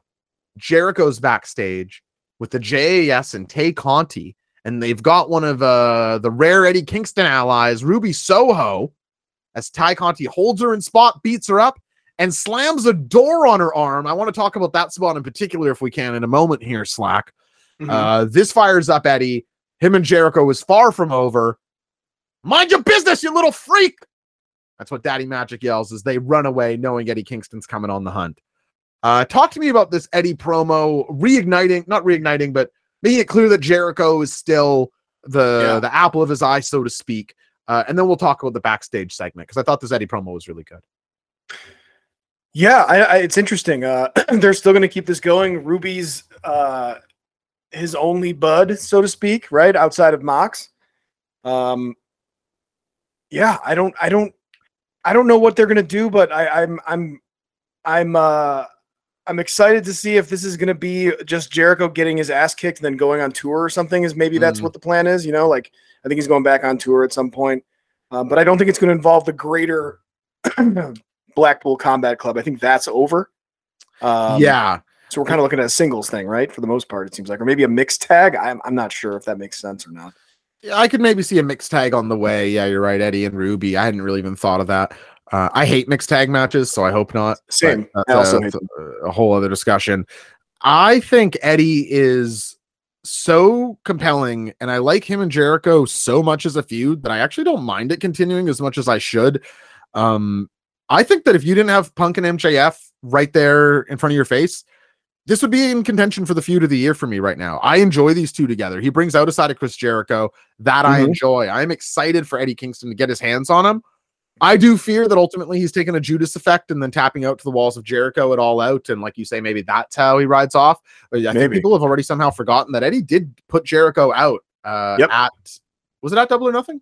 No, it was at Yeah, he- Revolution, wasn't it? At Revolution, he beat him, and then uh, that's that's where Jericho turned heel by not shaking his hand in the uh, following Dynamite. So um, he got his big win over Jericho, and then you know, I, I, part of me is like, is Jericho going to do the job again, knowing that he's leaving Eddie Kingston in the uh, in the spot where he should be, whereas Jericho is you, you, you can't hurt Jericho in a loss. It's just not possible. I don't. Yeah. Th- They both are weirdly guys you can beat on the roster. And it's always interesting when those are paired up. I think a very famous example of that is The Rock versus Mick Foley, two people who it's like you think of your favorite matches of theirs. And it's like, okay, try to think of now your favorite match of theirs that they won. It's basically impossible unless you like love Rock Austin too for some reason. Uh, they're they're consummate losers. And when paired up, it's like, oh, we can exchange that. And I feel like these two guys have that energy too. I could almost see Eddie being the big wrestling brain that he is, putting letting Jericho not letting Jericho, but being okay with putting Jericho over, and then they're one and one, and it, they want to, they plant the seed for a trilogy down the line. But we'll see. Mhm. Yeah. I'm drawing this out because I I don't have that much to say about this next part. So I don't know, Slack, if maybe you want to talk a little Yeah. bit more about it. I'll, I'll talk it through. Uh, the the Dark Order's out. Uh, they're the Dark Order is now John Silver, negative one, uh, Evil Uno, 10, Anna Jay, and Alex Reynolds. Of course, big reaction for them. They're in uh, Buffalo, the hometown of uh, Brodie Lee, their former leader. I should say, late great Brodie Lee, beloved by I think all. I think it's great that Buffalo is Brodie territory, and I really appreciate that Tony Khan has largely stayed true to. I will never shut up about Brodie. Like it, he, his his name will be kept alive in my company. I, I don't expect that every week, even though you get it in JR going, it's Wednesday night. You know what that means Mhm. it but it is uh it's very cool that they do this i want to be gentle in critiquing this segment because it's cool to have a brodie remembrance. I'm talking about from a wrestling side this they do a big promo about how they sort of tease that they're going to break up. It's, like, it's very important that you all know that the dark order is staying together. Um and a big dark order promo. Uh what'd you think of this one here slack? Not a whole lot. I think it, I, I tend to think it was a one-off for the for the Rochester crowd, and it, it happened to be on TV. I guess. Uh, Maybe they could have done it in like a pre thing or something. I don't know, but it, it's No, I, I got. Let me yeah. stop you there because I got that in our mentions Mhm. too. Uh, uh, but I don't understand it because this is it's not it's like a one night thing for Rochester. It's like they're making it clear that they're staying together. Like to me, Sure. that's the the future thing that I didn't want. I think this is a faction that should go their own ways and launch. Whether you think it's ten, whether you think it's Uno, the the confirmation that they're or Anna Jay, whatever it is. The idea that they're still together just tells me that you're. I, I don't know what you're doing with these guys. I actually thought for a minute they were going to call out a surprise new leader or something. Uh, they definitely were queuing you up to think that. Yeah, and I thought they were going to do that because they kept saying they're they have some big news, and it just turned out to be like, well, they already fired all the Dark Order they're going to fire or release. Sorry. Yeah. So we're sticking around, which is like, all right, you know, whatever. Uh, Let me ask you. I'll ask you Yeah. in the chat. We'll we'll make this positive. Who's the of the the what is it? Five people out there? Six? I guess yeah. you don't really count negative one. He's a child, but, but so remove the child from it. And I hate. I just anyway. I want to. I hate people hate when I talk about the the child in wrestling. I just I personally don't get it really. Like I don't like. Do you need to be making? You're getting heat from the kid. You're like this kid's father did pass away. I don't want to be too sensitive because like I'm like no, stab him with a, a broken light tube. But it, it just I don't love QT Marshall talking shit to negative one about his dad passing away. It just I just don't like it with a kid for whatever reason. I can't lie. and I just that's just how I feel. But who's the most who's the talented one that you would steal and push from this crew and to the chat? Oh boy. Oh man. I mean, I think Evil Uno always surprises me when he's in the ring. Like you, he doesn't look like Yeah. anything, but he's always solid. Always solid. Uh, he gets good action in. Uh, I think. I think Reynolds and Silver are kind of like they have that one combo move they do, and otherwise they don't do much for me, right? I think they're fine. They're good on dark. I know that's that sounds a- shitty, but When I think of those guys, you know what I think their move is? Uh, uh, John Silver taunting every 10 seconds. yeah, That's what I think of their tag team. I think of action stopping for for him to flex. Yeah, fair, fair. Um, I, I don't know what I, don't know what I see in uh, in ten. I guess I'm not sure like if he's gonna ever kind of get that singles push or not. He had like some. He got Mox beat the living piss out of him that one time. Uh, Yeah. like really fucked him up. Yeah. I don't know what He was that- that bleeding was- out the mask, wasn't he? Oh, he got yeah, he got Yeah. destroyed. Um, I, I just don't know. Um, I guess I would say Uno maybe, but I don't know what he what program he would do as a singles wrestler. Um, you know, You know what I'd do?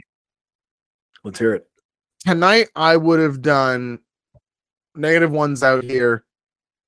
We in the Dark Order have such reverence for Brodie Lee that it's we found him sort of irreplaceable over time, mm-hmm. and I think that that has both been the truth of it and something that people would be sympathetic to, and they would say, when negative one's time comes, if he so chooses, we will be here. Whatever the Dark Order, we will reform when he is ready to take the mantle. But for now, on good terms, we're going our own ways. And then the next week, in the Death Triangle and House of Black feud that needs to go away, Evil Uno, Black Gear, fully serious up, is now the. I'm fired, Buddy Murphy, by the way. Uh, he is now a can trade the mic, actually fits in evil guy with these people. I would do a Buddy Murphy Uno thing and we could stretch some in ring. He's booting out Buddy Murphy and taking his place in House of Black as the guy who takes the pins, but we're like seriousing him up and testing him against Buddy to actually find out where his limitations are in ring and maybe can be more helpful on the mic than Brody or Buddy are to Malachi on whole. That's a fun idea. I wouldn't I wouldn't be opposed to that. I don't It's see something anything in the rest of them. I don't see anything in the rest of them. Like I, Yeah. it sounds mean, but it's like Reynolds. I wouldn't consider people. I know people like ten, but I think you just have to get rid of that gimmick. I'm just never gonna get behind a wrestler named ten. I'm not like that generally. There's not. There's few names I can do. Like ten, not doing it. Not doing it. Remember when I said I didn't have that much to say about this? Yeah, we, we went on for a bit on that one. We we covered it. They're interrupted by QT Marshall just when you think you can't get into the segment anymore. Right. Uh, QT Marshall points at negative one. I sort of agree with him here, where he goes, "How long are we gonna have to deal with this charity case?" I was like, "Oh my god, QT." But then I was also like, and but then he's like, uh, your father was a great man, but he's not here anymore, and like trying to, and then the Dark Order, it's like, okay, this guy is talking about this child's dead kid. Go and you, there's five of you. Go kick this guy's ass. The only one who's going to kick his ass is negative one, and he's being held back by Evil Uno. It's like the five of you go kick this guy's ass, but of course it's built up to be saved by Hangman. The the Dark Order Hangman relationship is alive and well. Hangman beats up QT. And that was segment. for now. For now, I think people have mentioned on uh, BTE that uh, Matt Jackson almost texted Hangman, "I'm sorry and I love you," and then he deleted it. So there could be some reunification happening soon. We'll see. For all parties involved, that can't happen uh, quickly enough for me. I'm I'm Agreed. big time, big time into that. let's let's bring it all back. I can't wait. Hopefully, it happens soon. Penta versus Rush is up here, or Rush, I should say, is up here next. El Toro Blanco's first dynamite match. They exchange huge slaps, a massive elbow from Rush. Uh, Andrade puts the puts Rush's foot on the rope, helping his Los faction, La Faction Ingobernables faction made along for the win. What'd you think of this one? I mean, it was good. It was hard hitting. Um, I think two things that stick out. One is I kept focusing on Penta's mask and him trying to not have it fall off because it looked like it got untied and he kept reaching for it and trying to retie it. And I'm like, God damn it. It's another thing that's taken me out of the match. And so that that was kind of a bummer, but not a big deal. Uh I agree. these two are awesome. I, I still think I want to see. Uh, th- this shouldn't come off the wrong way. I hope I want to see one of these Mexican guys fight a non-Mexican guy. Yeah, it's almost point. like the. I don't think that's bad to say. I think that is like calling out something that AEW likes to do, where it's like, Yeah. here's the Mexico division sometimes. sometimes. and yeah. I like heavyweight Mexicans against luchadors as a match trope. Like I like uh, Mil Mascara versus uh, Prince Puma, or um, for a more modern example, the Rey Mysterio and Andrade trilogy. Like I I like that dynamic. But you're right. It's like the why, why are they? I get that you want them to be able to communicate and match plan in Spanish, but I don't know. I I'm definitely ready for it to to expand Well- beyond that. Rush is always the guy who I look at and I'm like, of course you would make this guy your champion. And then I see him wrestle and I hear that he's hard to deal with. And I go, "Eh, I don't know. I always feel like my in my mind, Rush is one thing, and then I see him and he's that thing. And then when he's wrestling, I don't know if he's that thing. Are you, where are you on Rush? I, I yeah, I mean he's obviously good, but yeah, is he? Did he do anything tonight that made me go, I gotta see more Rush? Not necessarily, no. That's well Um, put. I don't even know that he was the better wrestler in this match. Yeah, I mean I, I'm I'll- I'm a Penta guy for sure, so I don't I don't know. It's gonna take a lot for him to surpass Penta for me, but I, mean I want to see more, and I'm certainly open to giving him another chance. But I wasn't I wasn't leaving thinking I can't wait until the next time I get to see Rush wrestle. I want to see Andrade wrestle all the time. That's all I want. Re- him wrestle constantly. Get Andrade on awesome. TV.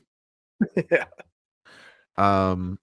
Anyway, it wasn't my favorite match. I loved the huge elbow comeback for Rush, like just the one shot. It's a Minoru Suzuki and uh, a Misawa spot, I suppose, sort of originally, where it's like the guys are forearming, the guys are forearming, then the one guy gets the advantage, and the other guy's just like on looking for the counter the whole time. It just lands like a huge counter, and that's the comeback. It's like he eats five light ones and searches Right. for the one. I like that spot, and it was well executed here. But Lots of spitting while they're getting hit, which is always fun. I do love that as a Yeah. generality. Yeah. Uh, I think best case scenario, Death Before Dishonor is going to get a mask versus hair match between one of the uh, Death Triangle brothers and uh, Rush. I think you could see that. Like, if it's Rey Fenix it versus Rush, hair versus mask, Mamma Mia. They're doing. They keep pulling his damn mask off for a reason. So I'm I'm in. Oh my god, I can't talk about another one of these. Sanjay Dutt, Jay Lethal, and Satnam Singh are uh, talking about Samoa Joe at Death Before Dishonor. Uh, I like Satnam, and uh, these guys are doing good promos. I have nothing left to say. Do you have anything to Mm-mm. say about this? Slack? No. That'll be a good main event. Yep. Yeah. Whatever. Smart Mark Sterling is backstage with Nice again. He's approaching the best friends. Uh, OC is calling for his lawyer before he signs any sort of petition. Uh, his lawyer, Danhausen, uh, calls into the question sort of the line of thinking there of all the people you could ha- choose to act on your behalf. It's like might be dead last in the locker room, but I've not not my choice. Uh, but in this situation, he's very nice, not very evil. Uh, he mirrors Smart Marks. Smart Mark leads with these ideas. Dan Danhausen counters with the exact same idea, but pretending it's his idea. Uh, end of the story is Nice is getting Orange Cassidy this Friday on Rampage. I'll watch that match. Absolutely. It'll be good. Austin Gunn takes the mic from Max, Max Caster on entrance. Oh man. the boost for this. People wanted to hear from Platinum Max. Yes, they did. Uh, but nonetheless, they are teamed up here against uh, Fuego del Sol and Bear Country. Uh, Bear Bronson does an incredible sit out power bomb. That commentary just goes, Bronson. it's like that move. They had a discussion backstage about if he, if uh, I forget, I think it's Colton, whichever Gunn took the bump. But then, or no, it was Bowens. It's like they had a discussion backstage. Like, do you mind taking this? I don't get on TV much. Eh. Bronson. Uh, the match ends with the Matt loves that one. Uh, not rare. It's rare to pop Matt. Matt Matt loves the Bronson call. Um, Billy sides with the Gunn Brothers ultimately in this match. He does not side with the acclaimed as he teased last week. I was sort of disappointed by this. I thought taking the other side was more interesting. I just thought you probably could have had another match on the show with two, three minutes longer. And Yeah. this I mean, you're you're you're setting up a full face turn for for the acclaimed, I guess. Which I'm I'm great with that. Like Yep. I love them for real. And, dude, people uh, are ready for that. yeah, for sure. So maybe they beat the shit out of the Gunns in a you know mid card match, and maybe they try they get into some bigger program. I have no idea, but uh I, I'm happy for them to go full face finally. Yeah. And I just think you are the opposite of alone. Like that crowd is ready not only for the max raps, but just Bowen's going, Yeah. City. Like that is that But- gets them live. as we talk about the name of this episode, which I think is just absolutely wonderful, "Scissor No More, Daddy Butt." Uh, they just heated up this catchphrase, and it's dead. How do you Just put the t-shirt on sale today. how do you do that? What what are we doing here? I, uh, you know, that was going to be the thing. Uh And it's over. madness. I love the thing while it was there. Uh, a great visual at the end of this match as Colton lifts Bowens. Uh, so like Bowen takes Bowens takes the pin, or Bowens is laid out, I should say. Uh, and he lifts up Bowen's hand and like forces the the scissor me daddy ass thing as he laughs with daddy ass, which is a good visual, I thought. And Yeah. uh, I but I hope the the acclaimed win this feud and go on to move on to bigger baby facier things, and I think they're ready for it. Indeed.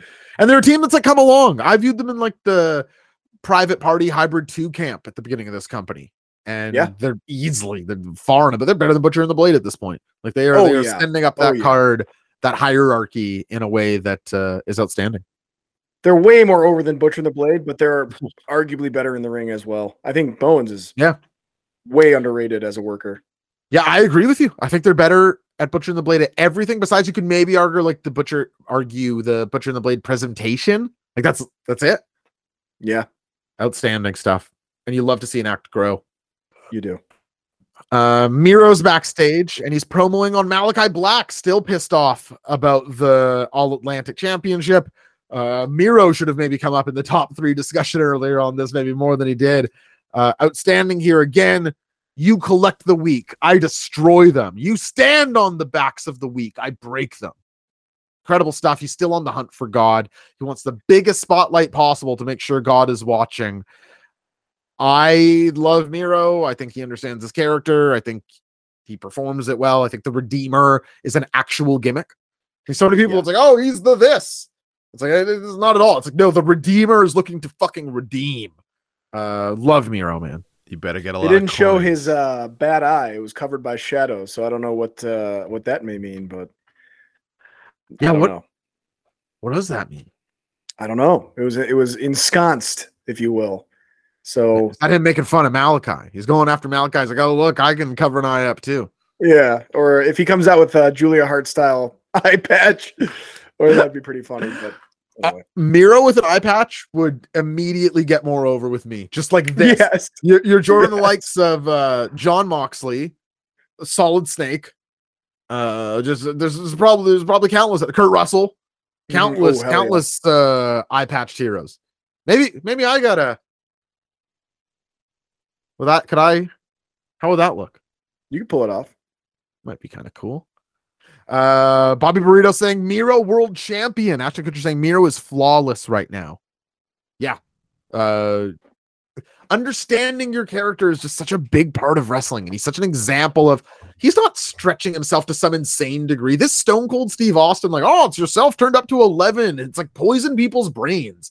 Like Miro in real life is not trying to kill God. He's he's making an interesting gimmick that, that plays well in 2020 uh, or and above, I should say, like in modern wrestling. Shouts out. Shouts out. Shouts out to all the gained followers tonight or subscribers. We're still looking for them. If you've been watching for a while, we would love if you would hop on that follow button. If you've been watching for a couple weeks, what's stopping you from logging into your Amazon Prime and giving us your free sub? What's stopping you from gifting a sub some to someone? What's stopping you from going and following Torque Penderloin, Mr. Matty Pie, or J0SHC? Help support the channel. Help us grow. Oh no. Forgot about this. Mhm. Uh, Marina Shafir and Nyla Rose are out to take on uh, Toni Storm and Thunder Rosa. The the cool name they got going is Thunderstorm. I like that. Um, boy, man, this match, this match was not any good, man. I don't know what's going on because I thought that like Nyla Rose and Thunder Rosa were keeping this together when it was Yeah. going. Is is is is Toni Storm worse than I think she is, or is she like a hot and cold wrestler? No, I don't think I don't think she is. I think she's great. I think uh this is a Marina issue. Toni and Nyla were getting we're all over the place in this too, though. I I I think you referenced that that really bad looking roll. I think the the and I, I hate saying this, but I feel like that move gets screwed up way more often than it gets hit. If you're not. Bryan Danielson, even Punk looks sloppy doing it. I think he tried Yeah. one with MJF or Darby. It's Yeah. not if you're not RVD. If you can't do Rob Van Dam's O'Connor roll, don't do it. right. Um, Agreed. It just it never seems to it really doesn't come off that well the more I see it. And that maybe marred that, but like the whole match, I was just like, okay, get Marina out of there because A, her pants are falling down. It's pretty obvious. Uh and B, she just like you met I, I think you said this earlier too, like that first move she took in The, the, match. Rana from Storm. Yeah. Yeah. it just looked like she just like fell off of her, like she was trying to Well, she didn't try to bump. on. She just like sat out in the middle of it. Like Yeah, she needed to rotate. She's like, oh, I'm done with this move. And What do we think's going on? Bail. where she's getting this all this TV time. Like, what's the deal?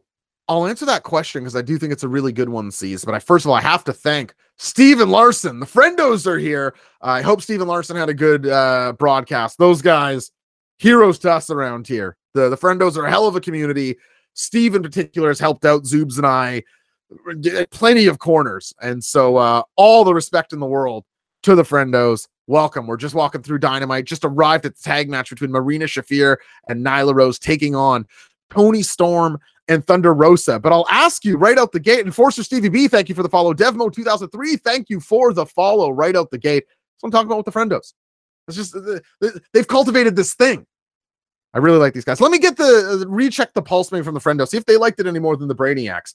On a scale of one to seven, with one being the worst and seven being the best, what did you rate tonight's episode of Dynamite on whole? Because we were low. I've been high on it for ages. It feels like tonight felt like the not an off week. I was still thrilled to watch it, but uh more cooled off. But you are right that like Thunder Rosa comes out of this undamaged to me. Like I thought she was good at every moment that she came in, and I liked Nyla a lot on offense. In fact, I felt that they were kind of robbed because they did the sort of uh uh, stand and trade forearm spot in picture in picture. It's like I probably would have liked to have seen that uh, more than the grappling sequence that they seemed a little out of sequence with. Here we go. A couple scores coming in here.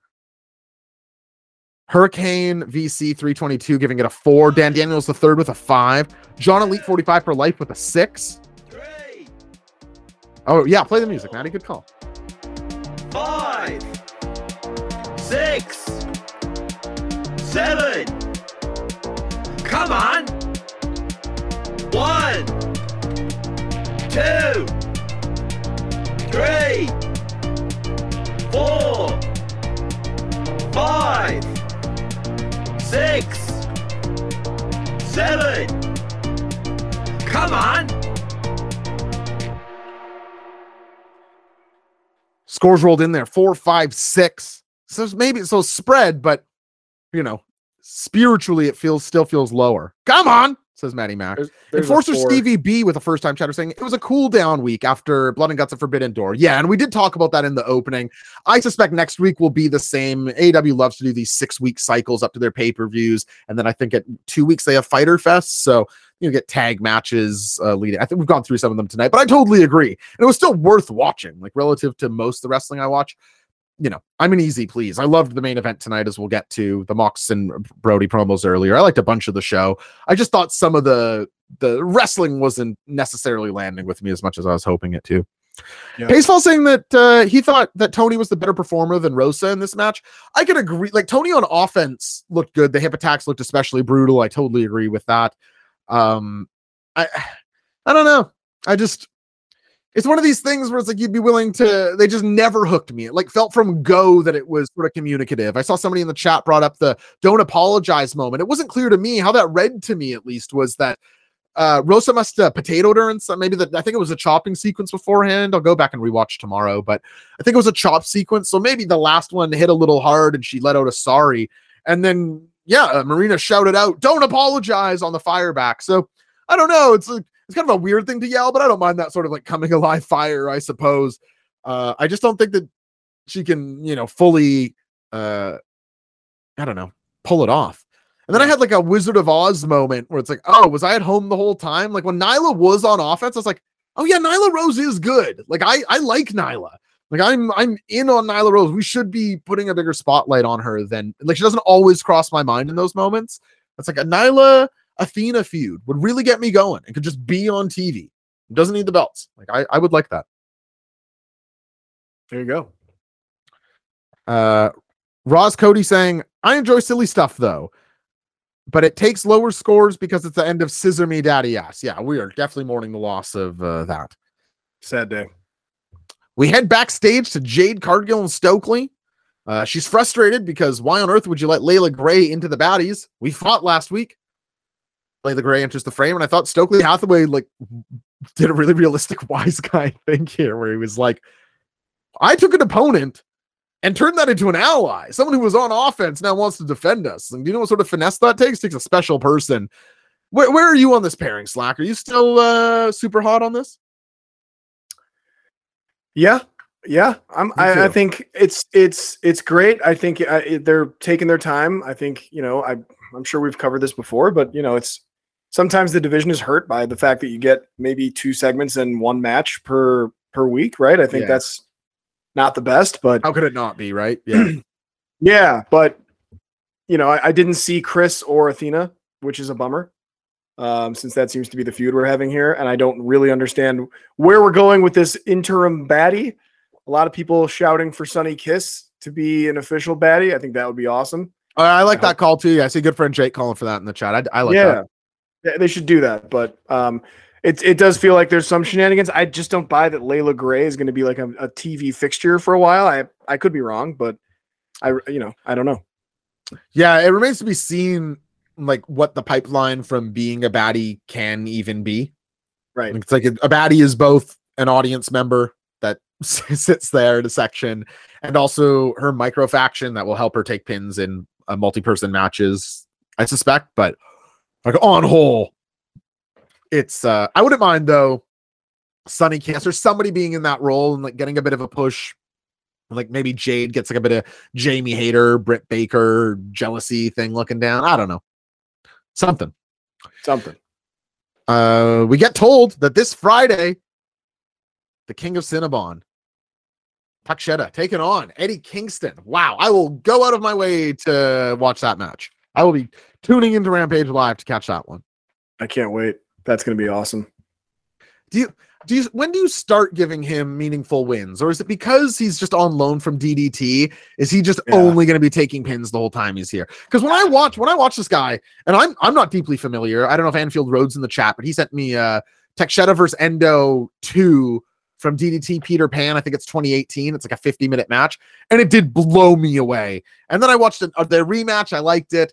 But I don't know how familiar beyond those two matches I even am with him. But he stands out to me on all these broadcasts in a major way. And he's a guy Yeah. that don't mind uh, pinning. Any chance here? To win? No. Yeah. Unfortunately, no. Uh Who's the highest up on the roster guy you could buy Takeshita beating? man, I mean that's the thing, right? Like you said, because he's an excursion, he's an easy guy to take a pin, but look really strong in a in a loss. Yeah. I'm trying to think like I could see him beating like Matt Sydal. I don't know, like uh, That's a good you know someone like that. I would be Um, absolutely hyped for him versus Mike Sydal, straight up. I would. I did that. watch. I a, probably prefer uh, Matt, but yeah. I think a recent prestige match he did against Lee Moriarty that he he pinned him People clean. love that match. Was it really good? It was pretty good. The announcers it were really good. annoying, but other than that, it was a pretty good match. I hate when the announcers are really annoying. We are the only wrestling channel that's allowed to have annoying people on it. That is how I That's feel right. about it. That's why I'm here. Never, man. I can't thank you enough for co-hosting tonight. For the record, of course, you can follow him at Torque Penderloin on t- Twitter. T O R Q Penderloin. Couldn't recommend it enough. Of course, our channel at Wrestling underscore Brain, at Mr. Matty Pie for our producer in the back, and at J0SHC for me. Uh, Dan Daniels the third positing Matt Menard. He could pin Matt Menard. Oh, you know, you know, what was a good take I saw on Twitter today. That You they saw a good one? I saw one good one and it wasn't yours. Uh, I thought this was great. They said that they would love the Dax Harwood singles journey to continue and lead him to Daddy Magic and have like a serious 80s style, like Dax playing like the straight everyman baby face against like Matt Menard's the promo style he was doing in that uh, Road to Dynamite video, like serious up, but still like 80s growling. But I missed my kid's first steps. You know what that means? Like that that guy I'm very interested in. I do think Dax and him could have a very old school meaningful match together. Shout out uh Exploder Tees and the great Dax Harwood, of course. It's it's right there. If one of you know, God forbid, Cash gets hurt again or something, they can they can pull that out. I mean, I don't want I do not want that to happen, obviously, but if it does, And the guy Matt or uh, rather Dax can beat. yeah, We got a promo backstage by Daniel Garcia. Of course, he's challenging Wheeler Yuta at Death Before Dishonor on July 23rd uh, for the Pure Rules title. I'm not the biggest fan of the Pure Rules title, but I appreciate trying to keep the rules of honor alive in some sort of spiritual way.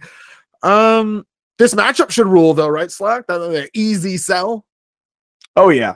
Um, I also wanted to see if I could go back and catch whenever it's released Garcia versus Takeshita at PWG. Apparently that was great uh, this weekend. I think. I wonder if anyone in the Discord can help you out with that. Yeah. Although PWG is basically impossible, I suppose. That's what I that's what I hear. It's going to be like a, uh six months till anyone can watch it. But uh, regardless, yeah, Dan Garcia. Uh, It's like a freaking gorillas running that company. Uh, yeah. um no it'll be uh, yeah i'm with you on the pure rules thing i don't i don't quite think it's that cool uh or interesting i mean maybe it's because i had to watch that uh woods dude josh woods who Yeah, i mean yeah. i'm sure i'm sure he's got his skills but i just wasn't into that that Yeah. that match at all at the last uh, ring of honor pay-per-view so um yeah who knows these two are pretty cool so hopefully it's good I, I just wish some matches for the pure rules didn't take advantage of all the rope breaks. It's like I have a It's like a two out of three falls match for like my latent wrestling brain is knows that it's like well no one's grabbed the ropes yet, so we're not near the end. There's Yeah. going to be a limited can't grab the ropes moment, and so it's uh ruined by watching too much of it. mm-hmm That said, good golly, does Death Before Dishonor start to look juicier and juicier as this leads right into an FTR promo. No match has ever taken more out of them than them versus the Briscoes, and I believe them. Uh, they want the rematch of the decade, Dax calls it. They want Briscoes FTR 2 for all the titles at Death Before Dishonor. Um, yes. Yeah. You were about to ask me if I want to watch that. The answer is yes. What about you? I mean, they you mentioned they sold this pay per view for a lot of the show. and they sold it like well because I was probably going to watch it anyway, to be fair. But like now, I'm like, all right, this looks like it's going to be pretty badass. Because if I'm, I'm I'm actually excited to see what the undercard is too, because they typically throw a couple decent bangers on there, but uh, it's it's looking good at the top. I mean, Well, yeah. What's? Uh, let's let's try to run it. You got Joe and Lethal at the top, which I think will be a good match. FTR Briscoes, Yeah. Garcia Wheeler. There'll be a Willow Nightingale defense, right? uh, it's Mercedes Martinez. I oh, right. Mercedes took it, so there'll be. she'll be on there. Yeah, you'll get a Mercedes Martinez match, and there's I assume Gresham will bu- will defend his title against one of maybe Yeah. Brian Cage. I don't know who they're going with out of Tully's stable. Wow, Gresham versus Cage would do a lot for me. Actually, I would love to see that. That's my That would be that would be the uh the diet Cesaro Zack Sabre Jr. I feel like. yeah. It'd be it'd be cool to see because that that's one really small muscular guy against one really big muscular Yeah. guy. Works for me. Uh, Bobby Burrito saying it's probably Mercedes versus Serena Deeb, and he's right. Uh, that does Yeah. a ton for me. That's Love that. Uh, so yeah, I, I actually think I, I'll say it here on air. I think Matt and I will debut our new stream called Ground Floor Zeros the morning of Death Before Dishonor. We'll do a full preview show for it. Have some guests on. Maybe you want to come back on Slack. Let us know how you're feeling about the pay per view. But that Nice. Saturday morning before Death Before Dishonor, or I suppose afternoon if you're in the East, Matt and I will be previewing the show. Um, Matt, how, how do you feel about that? Are you are you fired up for Death Before Dishonor in our preview show? Am I fired up for the late night slash early morning slash afternoon show talking about wrestling and everything else that has to do with fighting? Yes, Josh. Yes, I am. I've been looking forward to this for a while. Me too, brother. July 23rd, the day of Death Before Dishonor. Come tune back in. Check out Matt and I. We'll be previewing the show, doing some giveaways. We'll be having uh uh yeah, some general fun. You like to have fun. Slack, you're a guy like doesn't mind having some fun. Love to have fun. What a treat! having fun rocks. Yeah, uh, you can't beat it. Speaking of beating, Brody King is out. Uh, he gets his full entrance. It's very much like Malachi's where they stress the silhouette. But good golly, the man is such a Goliath that I, I thought this obviously he's big, but I thought this entrance made it him look like it's like, oh, he is among the hosses of AEW. I I'm not saying this for sure. I have a sense he might dwarf Wardlow. Like if you put them beside each other, I have a sense Brody King might be considerably bigger. He he looked massive to me here. Yeah, I guess if he didn't just get that title match against Mox, you could see him going toe to toe with uh with Wardlow. But um he's huge. He's I, I want to see more singles matches of his too because like when he gets his uh his easy wins, that that finisher, the Gonzo bomb is Oh the my best. lord. It's so cool. Yeah. It I. I love seeing that Gonzo bomb. You're damn right about that. Uh, unfortunately, he's out here. I guess a man who's Yeah. very familiar with pile drivers, and not only that, I wish commentary would have uh, brought this up because to me, Mox is synonymous with slaying giants. Like his early pandemic title reign is Lance Archer, Jake Hager, Brian Cage. Uh, I don't think he crosses with Luchasaurus, but it's he's against hosses and fantastic at it. I thought that continued here in the main event. He did let Brody King get a ton of offense in on him and sold for him like hell. How did you think Brody King came across? Not only just in this match, but include that, but just in a main event of Dynamite. You know, this is this is a big spot. He won a battle royale, got a shot at the title, and is now here on the big stage. Do you think he fits this spot? Yeah, he did. He did well. A transitional hoss battle for a new champion is always a pretty tried and true staple of. I mean, at least AEW. I think it's been a staple before that. Sure. Uh, it makes it makes sense. He's, you know, the number two of the House of Black, so you're not, you know, you're not expecting him to win, but he also doesn't come off looking like a chump in a loss. I think it works well, you know, and and Mox gets a nice little notch on his belt. He beat a tough, a tough customer, you know. He beat him by choking him out, so it works for everybody. It is so cool that he chokes out the Giants. I don't know why Yeah. it's so cool, but he's like, no, I'll never get this guy up for the Death Rider. I gotta get my, I gotta strangle him. I gotta get my hands around his neck. That he, he just has like a different way of approaching it. Jon Moxley is just another level of professional wrestler. They open this match by brawling on the outside, which is probably predictable. I do think that this is ultimately the road to Jon Moxley versus Malachi Black, maybe at Fyter Fest, maybe even at All Out, depending on how things go. I personally think that feud will be well, I, don't, I mean, the feud will be good to great. Uh, I personally think Jon Moxley versus Malachi Black as a match will be must see. and Ugh. extraordinary. Uh, that's a matchup that I just need to get my hands on before we get Yeah. too far away from Ox and the House of Black. Are you with me there, Slack? Ah man, I mean, bring me Malachi singles run now or as soon as humanly possible. Yes, I'm 100% with you. Just remembering his his his run in NXT. Uh, God damn, what a what a treat. That is an insane title run. It is so quality his title run in NXT. It's uh I mean, Velveteen Dream was of course exposed to be uh somebody that you probably don't want to go and rewatch that feud, but in the moment it was they put on a classic feud in the middle of a great title run and his match. Of course, I think people remember the still of him and Adam Cole as he's doing the springboard moonsault and Cole hits the super kick. There's he was just a, a force in that promotion. Him and Yep. Is excellent. So yeah, Ugh. no uh no getting around that. No, Uh, fantastic main event. I don't know if it made Brody in the loss or anything, but he did get to look very strong. It took everything Mox had to take him out. And that was Dynamite Slack. What do you think? You standing by your uh, original five? Yeah, yeah. Again, like like you said, it, it's a good way for me to spend two hours. It's I look forward to it every week. It sure as hell beats working for the man. Am I right? Jesus I Christ! mean, There is Fuck. there is nothing worse than working. It is so It's- soul sucking, and I'm getting worse at it. Like my Oh, detachment with like being able to like nuance through those. I'm pretty good in those situations generally, and I feel it deteriorating. And Oh, and, and the amount of anxiety and anger, even and stress it gives me to just be like, uh, so many people less competent than me have so much say over how my life goes. And it it drives me up the damn wall, man. yeah, you said it, brother. And You I'm said it. You should, e- if you're in charge, you should easily be able to clear my ass. It should not be hard to be more competent than me. I'm putting in the, like, I'm not, I'm not Mr. Putting in the maximum. Like, I'm, I'm not, you know, Albert Einstein. I'm, I'm a simple man. I was born in a trailer on a farm. That's real. Thank you so much for coming on tonight, man. You always bring the the incredible takes. You cracked me up a couple times. Uh, it is it's just such a pleasure to have you on this channel. You're always such a great supporter of it, and uh, we, we just couldn't be more thankful to have you as uh, somebody in our pocket. I, That sounds mean in the pocket, but I meant like no, no, no, with no. us. I'm honored, man. I, I I really am. It's it's awesome to even be considered to uh, to do this. So uh, the pleasure is all on this side of the table, as they say. Nice thing Um, to say.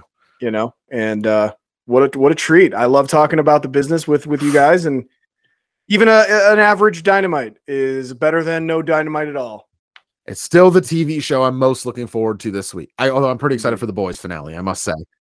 Very excited for the finale of the boys. There's no getting around that. But next week, the boys will be over and Dynamite will still be here because wrestling never ends. Slack, thanks so much for coming on. Is there anything you'd like to plug to the people before you head out into the night? No, not really, man. I just uh I wish I had cooler stuff going on. It's just, you know, work stinks and I'm uh drowning in it. So it's nice to take a little break and I'm looking forward to the weekend. And uh you know, I said this earlier, but hey, maybe if uh that AEW game does come out and I can do something fun on it, that'd be great. But I don't have anything to plug. Sorry. in this situation, I can absolutely speak for Zoobs. If you want to do something on this channel, that's no problem. That's Cool. the opposite of a problem. That's an open invite. So uh, Wonderful. yeah, We love to hear uh, it. No getting around that. So uh, that's the plug for the future. Uh, There you go. uh, Slack's playing uh, video games here on Wrestling Brain. We'll we'll see it. Uh, have a wonderful night, Slack. Thanks for doing this. We'll catch you soon, my brother. Josh, Matt, thank you so much. Love and energy. Love and energy, dude. We'll talk to you so soon. Right on.